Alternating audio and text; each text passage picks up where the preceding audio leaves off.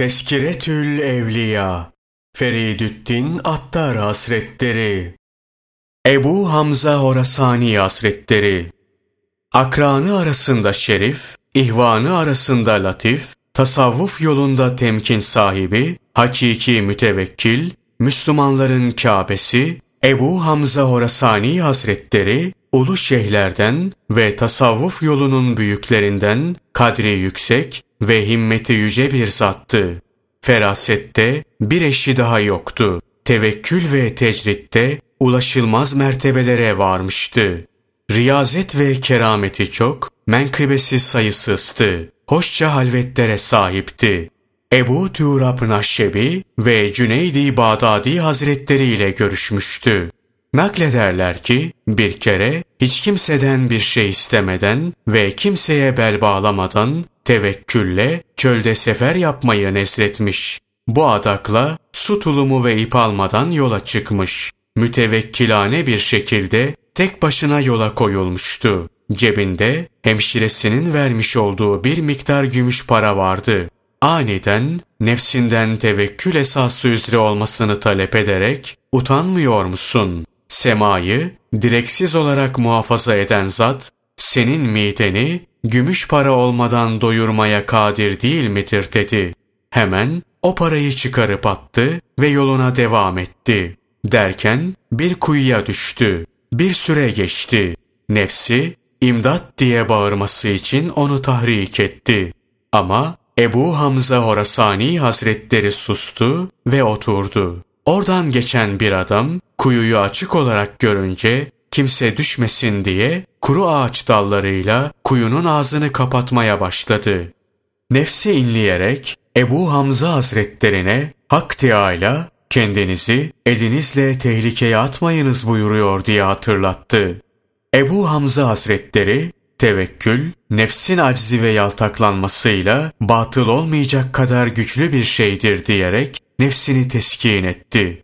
Bu sırada yukarıdan adam kuyunun ağzını sağlamca tuttu. Ebu Hamza Hazretleri yukarıdan gözetlemekte olan zat burasını da gözetlemektedir dedi ve yüzünü tevekkül kıblesine çevirerek başını aşağıya eğdi.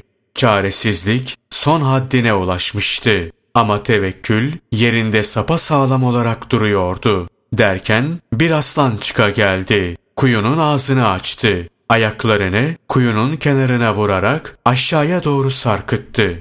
Ebu Hamza Hazretleri ben bu yırtıcıya yoldaş olmam dedi. İlham geldi. Bu senin dediğin adete, ilahi sünnete muhaliftir. Sebepsiz olmaz. Ona sarıl. Bunun üzerine elleriyle ayaklarına sarıldı ve yukarı çıktı. Öyle bir aslan gördü ki hayatında böyle zorlu bir aslan hiç görmemişti. Ey Ebu Hamza, bu manzarayı nasıl buldun? Seni teleften telefle kurtardık. Sen bize tevekkül edince canının helak olmasına sebep olan bir varlıkla seni halas ettik diye bir ses duyuldu. Sonra aslan yüzünü yerde sürüyerek oradan savuşup gitti. Naklederler ki Cüneyd-i Bağdâdî Hazretleri bir gün yolda giderken çıplak bir şekilde halkın içinde dolaşan iblisi gördü ve ''Ey melun, şu insanlardan utanmıyor musun?'' dedi. ''Hangi insanlardan? Bunlar da insan mıdır?'' Şunizye'deki camiye gittim. Ebu Hamza'yı başını önüne eğmiş bir vaziyette gördüm. Başını kaldırdı ve dedi ki ''O melun yalan söylemiştir.'' Çünkü Allah'ın evliyası, iblisin kendilerine muttali olamayacağı kadar azizdirler. Naklederler ki, o bir çul parçasıyla ihrama girer ve ancak senede bir kere ihramdan çıkardı. Ebu Hamza Horasani Hazretlerinin sözleri Üns, halkla haşır neşir olmaktan gönlün sıkılmasıdır. Garip, dost ve akrabasından sıkılan ve onlara yabancılaşan kimsedir. Nefsinden sıkılan bir insanın gönlü, yüce Mevlasına muvafakatla ünsiyet ve huzur bulur. Gönlünde ölüm sevgisi yer tutan bir kimseye, baki olan her şey sevdirilir, fani olan her şeyden nefret ettirilir. Tevekkül şudur, mütevekkil kişi sabahleyin kalkar, gece olacağı hatırına gelmez. akşam olunca da gündüz aklına gelmez. Nasihat isteyen bir şahsa önündeki sefer için çokça azık hazırla dedi. Nişabur'da vefat etmiş, Ebu Hafs Haddad Hazretlerinin civarına defnolunmuştu. Arif, ikram olunan şeyin zeval bulmasından, haif, tehdit konusu olan şeyin başa gelmesinden korkar. Arif, maişetini günü gününe savar, gıdasını günlük olarak alır. Sufi, her çeşit pislikten tasfiye edilen ve kendisinde hiçbir şekilde muhalefet kiri kalmayan kimsedir.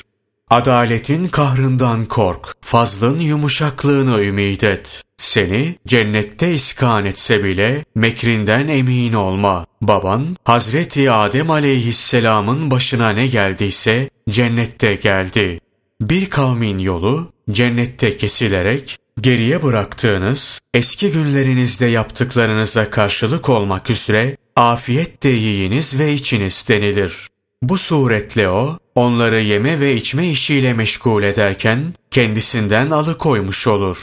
Ne bunun üstünde bir mekr vardır, ne de bundan büyük bir hasret. Allah Teala bir kimseye şefkatle nazar etme hususiyetini bahşederse, hiç şüphe yok ki bu nazar, onu mesut kişilerin menzillerine ulaştırır. Onun içini ve dışını doğrulukla süsler.